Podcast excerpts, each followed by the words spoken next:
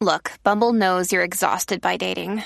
All the, must not take yourself too seriously, and 6'1" since that matters, and what do I even say other than, hey? Well, that's why they're introducing an all-new Bumble, with exciting features to make compatibility easier, starting the chat better, and dating safer.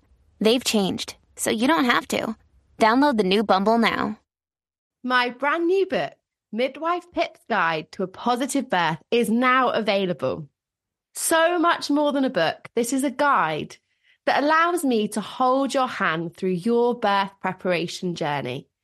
With over a decade of experience and knowledge packed in to ensure you really are empowered in the way you deserve to achieve a positive birth, regardless of the twists and turns that crop up. Make sure that you get your hands on Midwife Pip's Guide to a Positive Birth book now and are empowered to have the birth experience that you deserve. Hello, I'm Midwife Pip and welcome to the Midwife Pip podcast, the home of honest expert chat. My mission is to provide you with the very best support and information through pregnancy, birth, and beyond with my online courses over at midwifepip.com. And as a podcast listener, I'm also offering you an exclusive 15% off all my online courses using code podcast15. With no further ado, let's get chatting. You survived the newborn period, and before you know it, it's time to start weaning your little one. Weaning a baby is something that causes many parents some anxiety. And with so much conflicting information out there, it is no wonder. Now, we all want to do the very best for our babies and transition to weaning in as positive and smooth way as possible. So I'm very excited for this week's expert guest to join me and share what you need to know about weaning your baby. Charlotte Sterling-Reed is here to rescue us all from the confusion. Charlotte is the baby and child nutritionist and founder of SR Nutrition. Charlotte really is an expert in the area of baby weaning. As a registered nutritionist who has supported thousands of families with feeding their little ones. In fact, Charlotte is such a leading expert in this field that she has won many awards for her work, most recently winning the Best Blog and Best Online Resource for Weaning Week in 2020. And when not winning awards, Charlotte has also featured on many TV programmes, such as Jamie and Jimmy's Friday Night Feast, and worked with celebrities, including collaborating with Joe Wicks for the publication of his book, Wean in 15. Charlotte's writing expertise are so that she is the author of her best-selling book, How to Wean Your Baby. This is an absolutely essential read for anyone on a weaning journey, and it is also linked in the episode description. Welcome, Charlotte, and thank you so much for navigating technological mayhem and joining us on the podcast today. Oh, thank you so much for having me on. What an introduction. That was amazing. I was like, yep, I remember that. Oh, Charlotte, I had to mention your book because as we sort of mentioned before, I'm sort of just starting to prepare and navigate that weaning stage with little Finley. And your book is just like a Bible. It's amazing. I'm like, oh, now I know what to do. This is great. I don't need to make it really complicated and confusing. I can just follow this and I'm sorted. Oh, I love it. And that, do you know what? That honestly was my intention to create, was literally a Bible, a step-by-step guide, a handheld document that would take parents through this journey. Because, you know, I've been working in this field for so long and I know that parents come to me constantly saying, where do I even begin? Like, where do I start? And there's so much information you can read out there. And yes, some of it's brilliant, but some of it's confusing, some of it's conflicting. So for me, I was like, I'm going to take all the evidence, I'm going to put it in this book, and I'm going to make it really digestible and, like I said, that have that step-by-step element to it so that anyone who is unsure can kind of build their confidence up along with my book. So that was the big aim, really. You have nailed it. You've properly nailed it. I'm a big fan. So thank you for putting the work into that. Oh, now, thank you so much. I just wonder, Charlotte, if we kind of sort of scratch back a little bit. I know you started your career in the NHS. What then led you to kind of specialise, I guess, in babies and children, as much as we're grateful that you did? Well, When I started, I mean, I was so lucky, really, because I did an undergraduate and then a postgraduate degree in kind of slightly different aspects of nutrition. And I didn't really know what field I wanted to go into as a result. I absolutely loved human biology, but I really felt like nutrition was going to be like an up and coming part of it all. And I was so lucky. I got a job in the NHS working alongside a nutrition and dietetics team, which was all about supporting mothers, babies, early years and young children.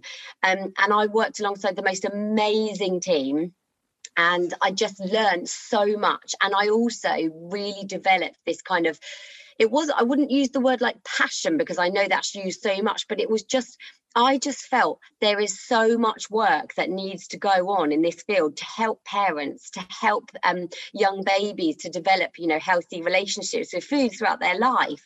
And I just really felt like I wanted to stay in that field. And I did dip into other fields. So I worked with older adults, I worked at weight loss clinics, but I always kind of had that element of child nutrition involved in all the work that I did. And it just, to me, it is a really, really important area. So I stuck with it, and I was trained in the NHS with such a great team and learned so much from them.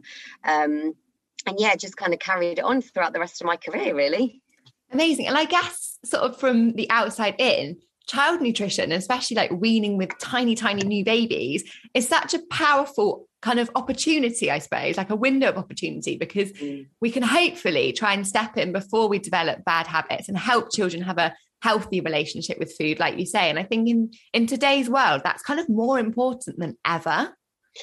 Completely. And I think, you know, there's so much to it, but, you know, we know that what children eat when they are really young will influence what they eat as they get older. So their patterns of eating are developed when they're young, but they also pick up, you know, how to eat and also feelings about food, what they think about their food and their diet. And, you know, that all comes from a really, really early age. And so for me, I feel like it's an opportunity, and it's not a negative thing. You know, some people think, oh God, lots of pressure, but it's not the pressure. It's just, this is a really great opportunity to help your little one explore, enjoy, try lots of different things. And, you know, like a kind of bi-directional experiment through the journey of food. And that's what I like to try and encourage people to think about with when it comes to eating, because, you know, the early years does have an impact, and we know that from lots of research. Definitely. And one of the things that I've picked up on just from your book, I've been reading it over the weekend, actually. Aww. And it was the kind of way that you talk about having fun around the table and actually making, you know, dinner times with your baby really fun and exciting. And I think that's really important, because as a new parent, my biggest fear was, how can I approach weaning in a way that's not going to mean that meal times are forever a battle? I don't want a child that's only ever going to eat fish fingers and chicken nuggets. How can I approach that? And I love that your ethos was like, let's just start by making it fun, like not stressing about the fact they haven't actually consumed any food, but actually just having fun with it. And I think that's really reassuring, I think, for parents as well. It takes that pressure off a little bit. I think it's so key. And, you know, I think for parents that it kind of doesn't make sense, because we are innately wanting our children to eat. You know, we want them to eat food because we know that's how they're going to survive. And so sometimes that can come out as like, no, you must eat this food. And, you know, if they don't eat for a couple of meals, it's that kind of pure panic, and it's totally understandable. But actually, I try and encourage parents to take a step back and think, like, rather than getting them to eat, we need to get them or help them to enjoy to be part of that meal. And, you know, I use examples, things like if you went to a restaurant and you were sitting in a restaurant and it was maybe like noisy and lots going on and people around you were anxious, and there was someone there saying, come on, please just try this, please just eat this. If you, as you as an adult, would go, no, not going back to that restaurant. Absolutely not. It was hideous. I didn't want to eat. I didn't enjoy it. You know, you would not want to go back there.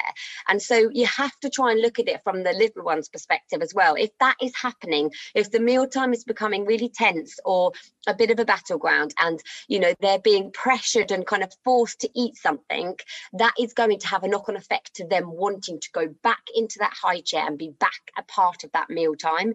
So I always say, take a step back, look at that environment. How can we make this pleasant and enjoyable and fun for my little one? Because as soon as you make them want to be in that high chair and part of that meal, you're getting one big step towards them actually wanting to try and eat that food. And it might not come straight away, but that's where we're heading, if you see what I mean.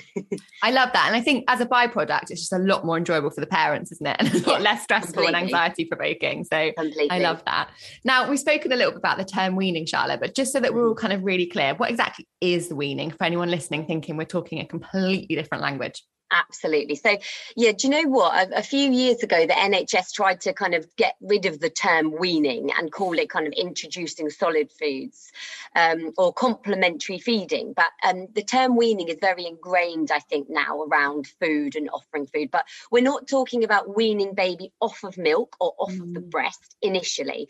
What we're talking about is weaning babies onto solid foods, which is a gradual process which gets our little ones used to a variety of foods until they are on what we have which is an adult diet.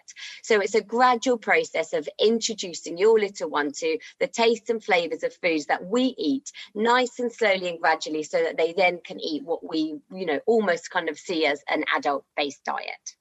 Yeah, that's super, super helpful, I think. And I like the fact that you say, you know, about the milk, because we know that their milk is still going to form a huge part of their diet to start with, because they just don't really eat that much. They throw it all around, which is great fun. Yeah, exactly. And there's not a massive nutrition element. Yeah, exactly. Well, certainly at the beginning, the milk still is very important. And as baby starts to get more familiar with and eating a bit more food, then you'll find that their milk intake would hopefully nice and gradually start to decline. So rather than it being like, boom, food's here, out with the milk, it's a really gradual process. And a lot of that process is following baby's lead and following, you know, what baby is suggesting they want and how they're growing and how they're developing. So it's not clear cut, and it's different for all children. But yeah, it's an experiment. It's exploring. It's getting them familiar with. And some babies take to it really quickly and go, oh, my goodness, give me that food, gobble, gobble, gobble. And other babies are a bit like, I'm not sure about this, just give me some time. And most of the time they do get there if we can, you know, handle it well. But that is definitely how I've kind of seen it happen. And I guess if we're honest, we're kind of like that as adults as well, aren't we? Like as adults, we will have completely different appetites. And one day we might fancy certain food more than another. And they're only mini versions of us, aren't they, at the end of the day? Exactly. And they also can't communicate that. So I do try and say this as well. I do lots of weaning webinars and I do fussy eating workshops. And I try and say, again, like put yourself into their shoes. If you didn't fancy soup one day and someone popped a bowl of soup in front of you and you were like, oh, you could say, oh, I really don't fancy soup. You know, or you could choose what you were going to have, whereas a baby doesn't have that. So if you pop something in front of them and they weren't expecting it, or they just think, I really don't fancy a bowl of hot soup, or, you know, the other way around, maybe there's loads of finger foods and they're like, I'm really tired. I haven't got the energy to feed myself this well today. All they can do is go, no, turn their head, push the bowl away, cry. That's their communicating with you that right then, right now, they just don't want that. Yeah, no, that's really good advice. It's that taking a step back, isn't it? As a parent, it's always really useful because you're so emotionally involved in everything that's happening. Yeah. Actually taking a breath is really great advice. Now, over the years, and we kind of just alluded to it with even the term weaning and how that's kind of changed and gone to and from. Yeah.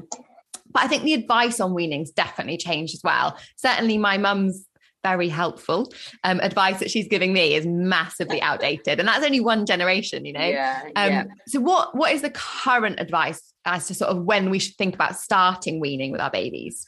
Yeah, I think this causes so much confusion. And, you know, when I started my career, it was slightly different, and then it changed, and then it sort of, you know, I would say that what I've noticed happened in my career around this is that we started off with kind of like recommending more like 4 to 6 months. And then when I was, you know, heavily working for the NHS, we did start to say, right, it's got to be more like 6 months of age, kind of on the dot.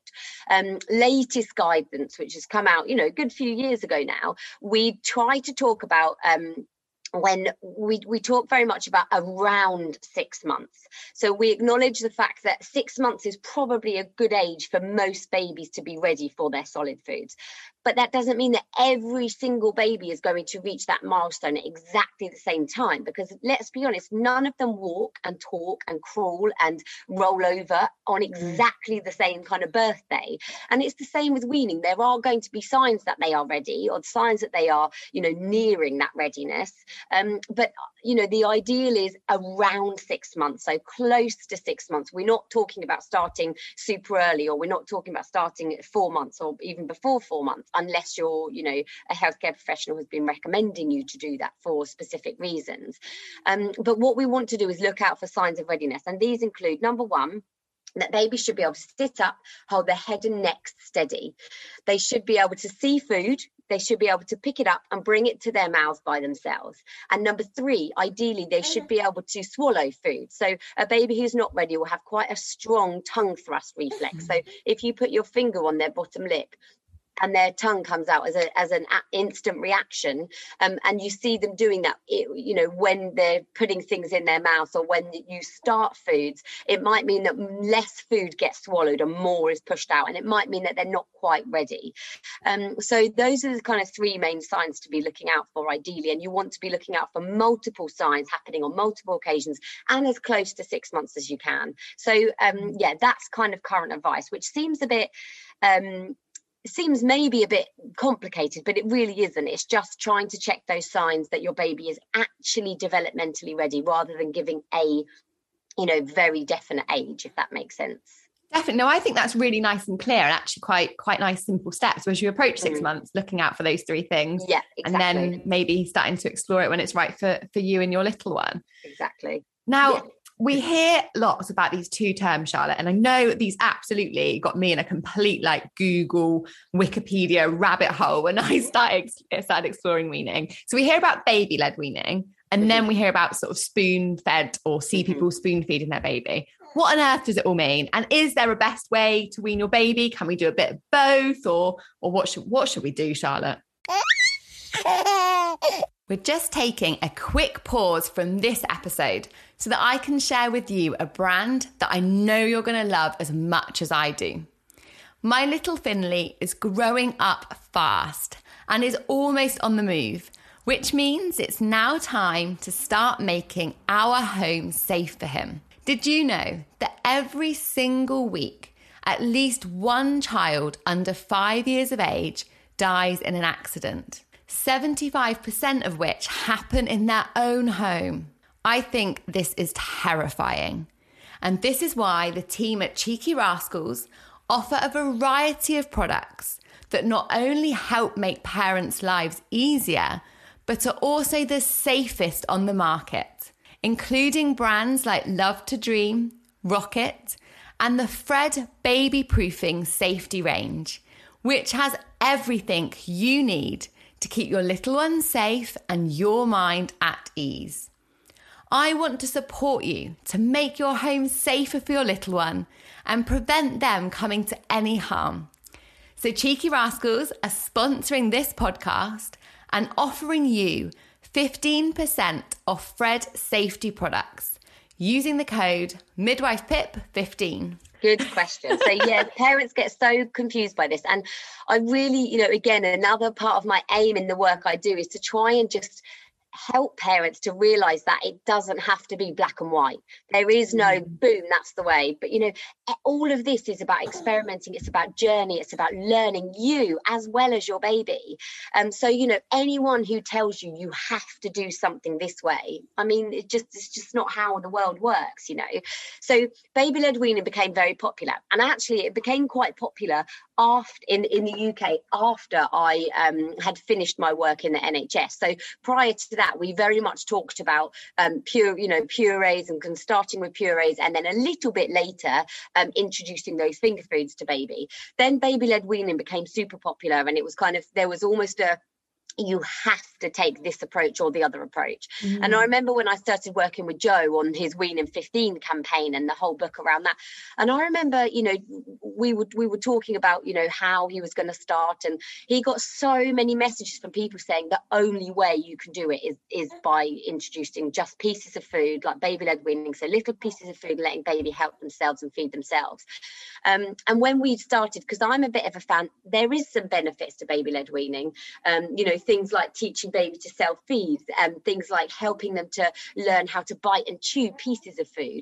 But you can also have that in combination with learning how to take food off of a spoon, learning how to self-feed with a spoon, learning how to curl your lip and clear the spoon. So all of these are kind of, you know, really positive developmental things that babies can learn. So there's no reason why you can't marry those two approaches and say, I'm going to go with what me and my baby seem to like best. So we're going to experiment with both. We're going to see how it goes. We're going to carry on trying, but we're just going to kind of follow baby's lead. And when Joe started, I said to him very much, you know, let's do best of both approach, because there's lots of people out there saying this is the way. There's lots of people who are scared out there who are saying, no, I'm only going with purees. Let's show them how actually both.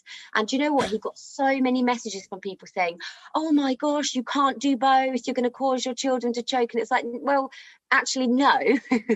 The best of both is, there's no reason why you can't do the best of both. And some babies really take to finger foods, and absolutely right from the start are self-feeders, whereas other babies are maybe a bit slower and they want to be given that spoon, and they want to have some food off of a spoon to start with, to help them get used to flavors and variety before they start kind of being encouraged to self-feed. So again, following baby's journey, but no black or white. I hope that kind of answered the question and made sense with regards to the two different options.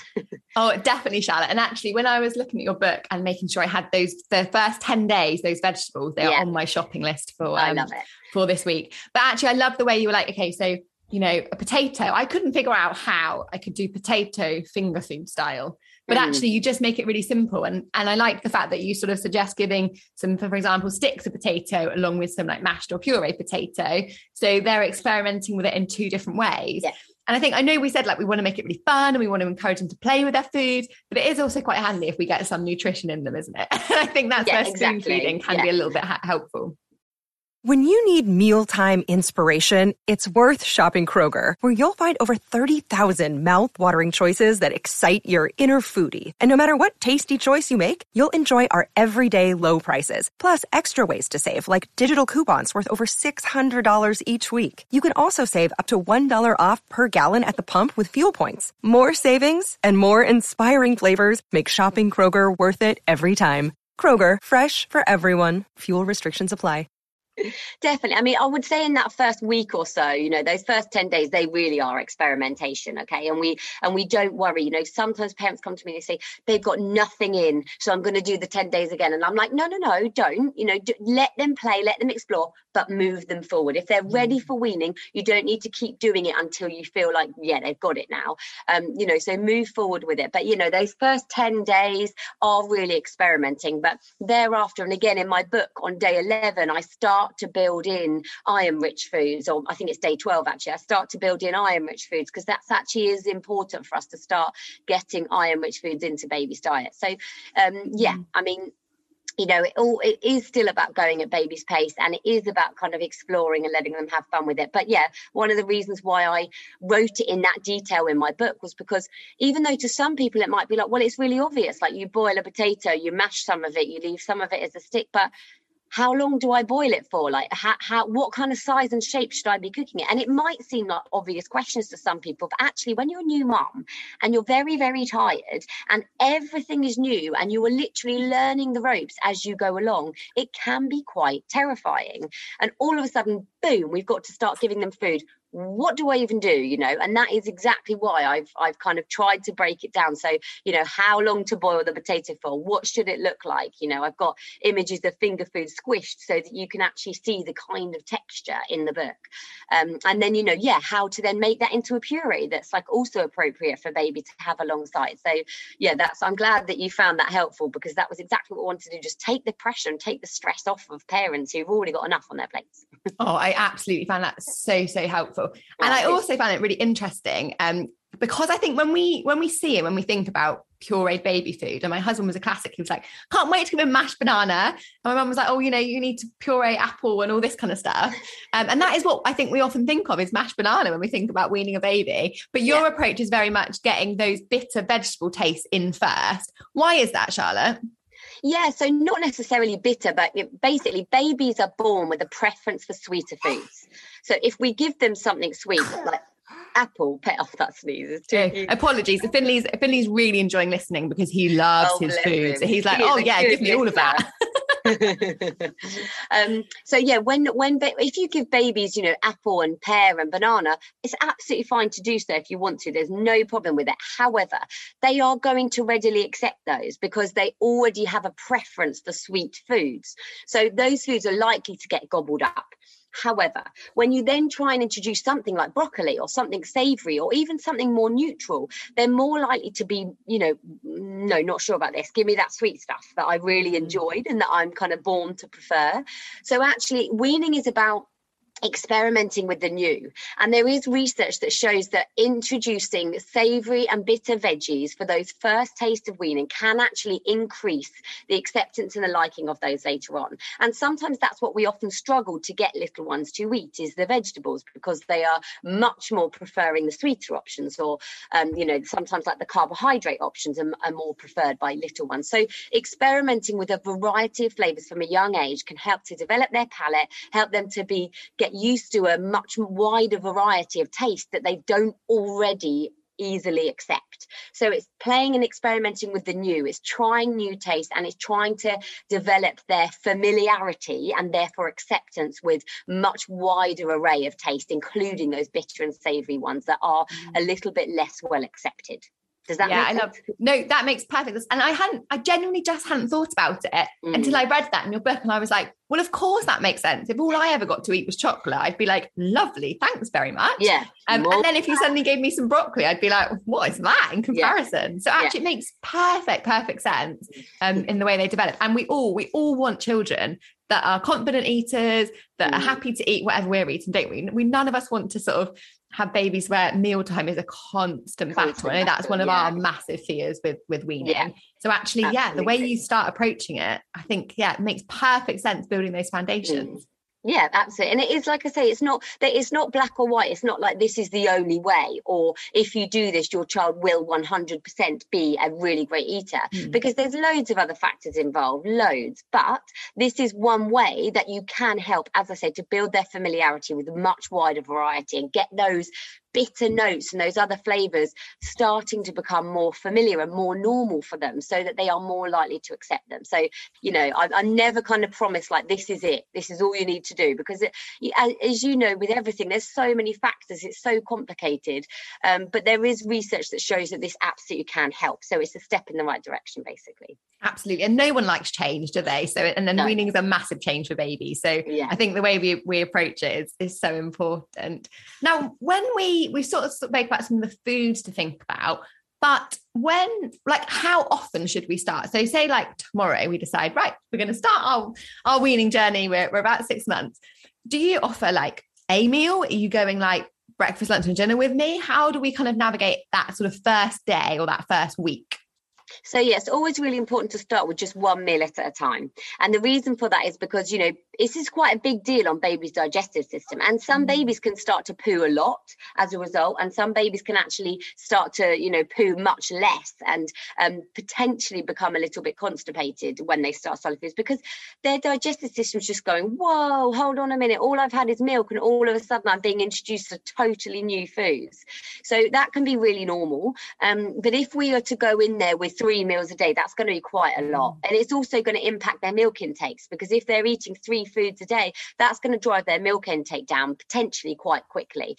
So that's why we want that gradual start. It's a nice, gentle introduction. Let's have 1 meal. Let's wait for my little one to kind of have experimented quite a bit with this, got used to it, and then try something new. You know, so it's just that kind of nice gradual introduction. So 1 meal a day. And in terms of the timing, it really is about what works for you and your family. You know, find a time of day when your baby is the most calm, when you're calm, when there's little distractions, where you're not in a rush, where you don't, you know, where you can, maybe baby wakes up from nap and they're nice and happy, and you can give them some lunch with, you know, that you've prepped while they're sleeping, for example. Just that kind of calmness is really important, I think. So they're not too full, not too hungry, you know, not too sleepy, you know, all of that stuff can really help. But breakfast and lunch is usually a decent meal to start with. Yeah, that's really helpful. And I'm just thinking back to kind of perhaps pre-weaning, so maybe that like 4 to 5 month sort of period. And a couple of things I did, Charlotte, by accident, but actually I'm wondering whether they were probably quite helpful preparation, was when I was making dinner in the evening, I just popped him in his high chair in the kitchen with me, because it was just convenient, because it meant I could cook dinner and he was there. And then he started just sitting at the table with us, just in his high chair, holding his spoon and playing with some toys. But just in terms of getting babies ready and sitting in their high chair and used to the table environment, is that a sensible approach to take, or was I just like... No, definitely. I actually was writing about this morning before I came on this podcast for a newspaper. But yeah, absolutely. Bring them to the table as early as you can. You know, there's some of the chairs they do like baby sets, so you can have baby, you know, even laying at the table with you in a kind of bouncer style thing. So the more that you can get them used to that environment where we're eating together and that food is important and that we take time out for this because this is an important part of our day. And the more they can see you experimenting with a variety of food and learn from watching you bite and chew and swallow and use cutlery and drink from open cups, they'll be learning the whole time. So yeah, involve them in those meal times even from early on. It's really important, and you know, I think it all just helps to add to that kind of excitement for them of eating is an important and special thing, rather than, you know, one thing I often say again to parents is, imagine like if you never eat in front of your baby, if they never get to see you eating, and you're sitting at the table with them and you're getting them to eat, but you're not eating, they're never going to see why should I be doing this? You're not doing it. So why am I doing it?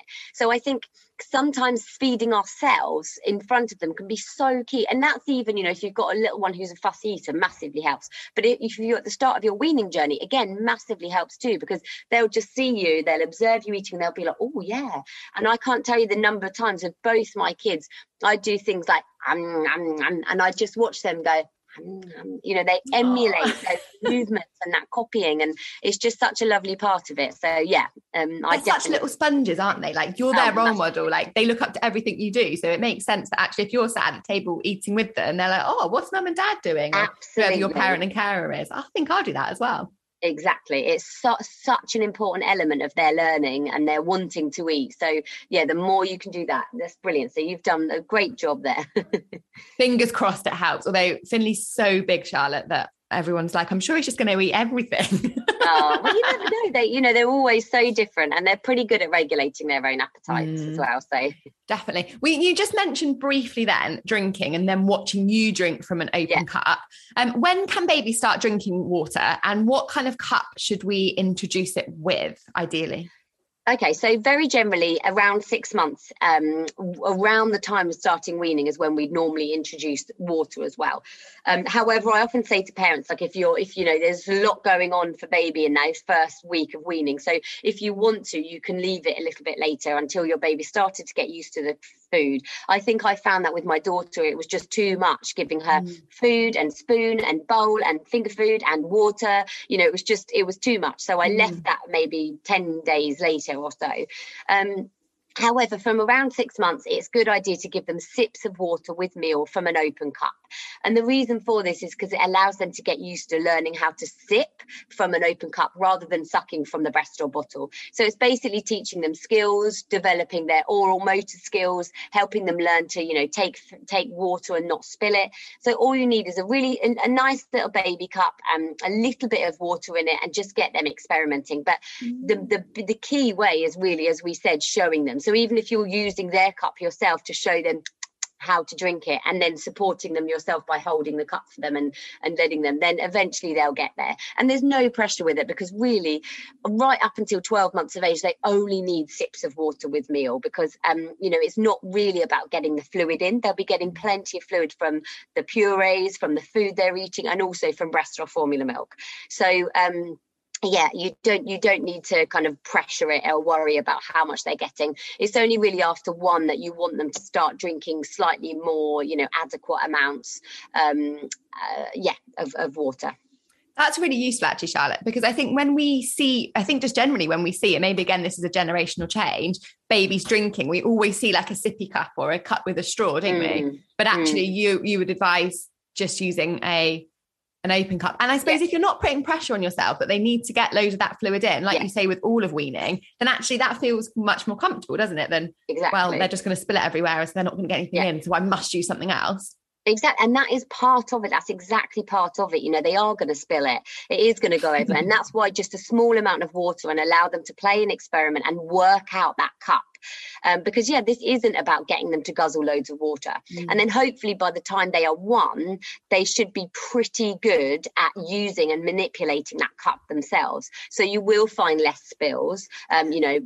Quite often babies still like to experiment with pouring the whole of their drink in their food. And there are other cups that you can use then, but ultimately this is about teaching them the skills of learning to drink from an open cup. So once they've mastered that skill, it's okay to offer other cups, but I would definitely stick to like the majority of the drinks that your little one's having coming from an open cup and using others for just on the go. So some of those kind of like non-valved, strawed, weighted cups can be really helpful for them on the go. No, that's super, super handy, I think, because I feel like that's a bit of a myth to bust. So that's, and actually, when you think about the mess with water in an open cup and weaning, a little bit of water is literally the least of your worries, isn't it? Exactly. So true. Oh my gosh. So amazing. So Charlotte, I mean, you've helped, I think, definitely me, and I'm sure all of our listeners sort of with their planning and I think just our whole mindset around weaning, and hopefully approaching it feeling kind of excited and embracing the opportunity rather than, oh my gosh, this whole new phase, this pressure, which is amazing. And as I said, I'm currently loving your book, and actually I've chosen just to read it in a stage. So I've just read like that first 10-day stage, and I thought once I'm halfway through that, I'll read the next stage again, just so it doesn't feel too overwhelming. Yeah, absolutely. Yeah, absolutely. Because, you're the next bit, you're not going to need the ingredients and the foods and to work out how to do that next bit until you've kind of, done those first 10 days. And then honestly, each stage will just build your confidence. Like, I know how to do this now. I know how soft to make their broccoli. I know, what they like. I know what they like and what they've tried and what they haven't tried. And I know what I want to try again. So, and then you can start getting more confident and more experimental. So you don't have to follow the recipes, step by step. So that's, that's exactly it. So give yourself that confidence and move forward at your own pace and your baby's own pace too.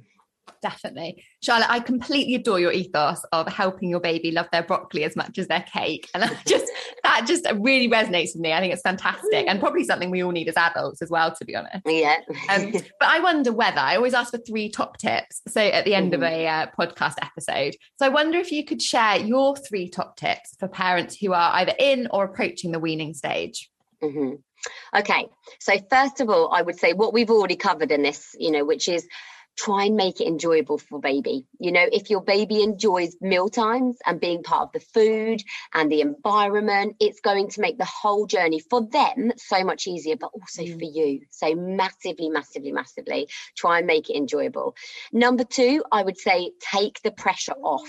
The more that we pressure children of any age to eat up, the less likely they are to do it. And the more that's going to create that negative and less enjoyable environment. So try to think about, this is a journey, it's about experimentation. Let them be the leaders, let them guide the journey, and try and take the pressure to get them to eat off as much as we can. And number 3, I think, again, we kind of touched on this here, during this podcast, but I think number 3, I would say is role model. You are your little one's role model. So if you're wanting them to learn to eat well, if you're wanting them to learn how to bite, how to chew, how to swallow, just think they're going to learn it from me.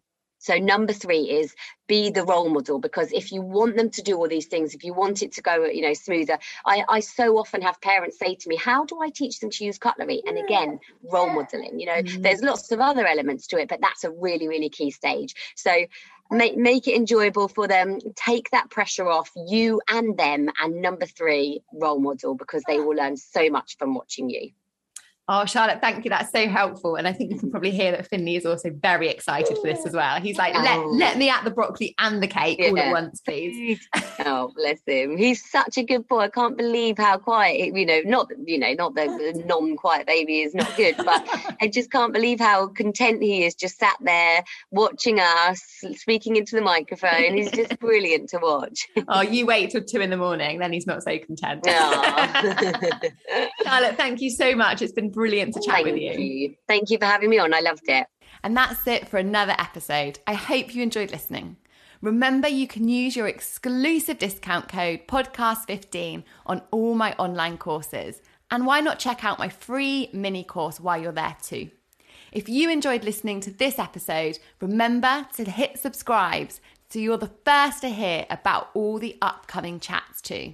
And I'd be immensely grateful if you could take a couple of minutes to leave me a quick podcast review too. I look forward to speaking to you again very soon.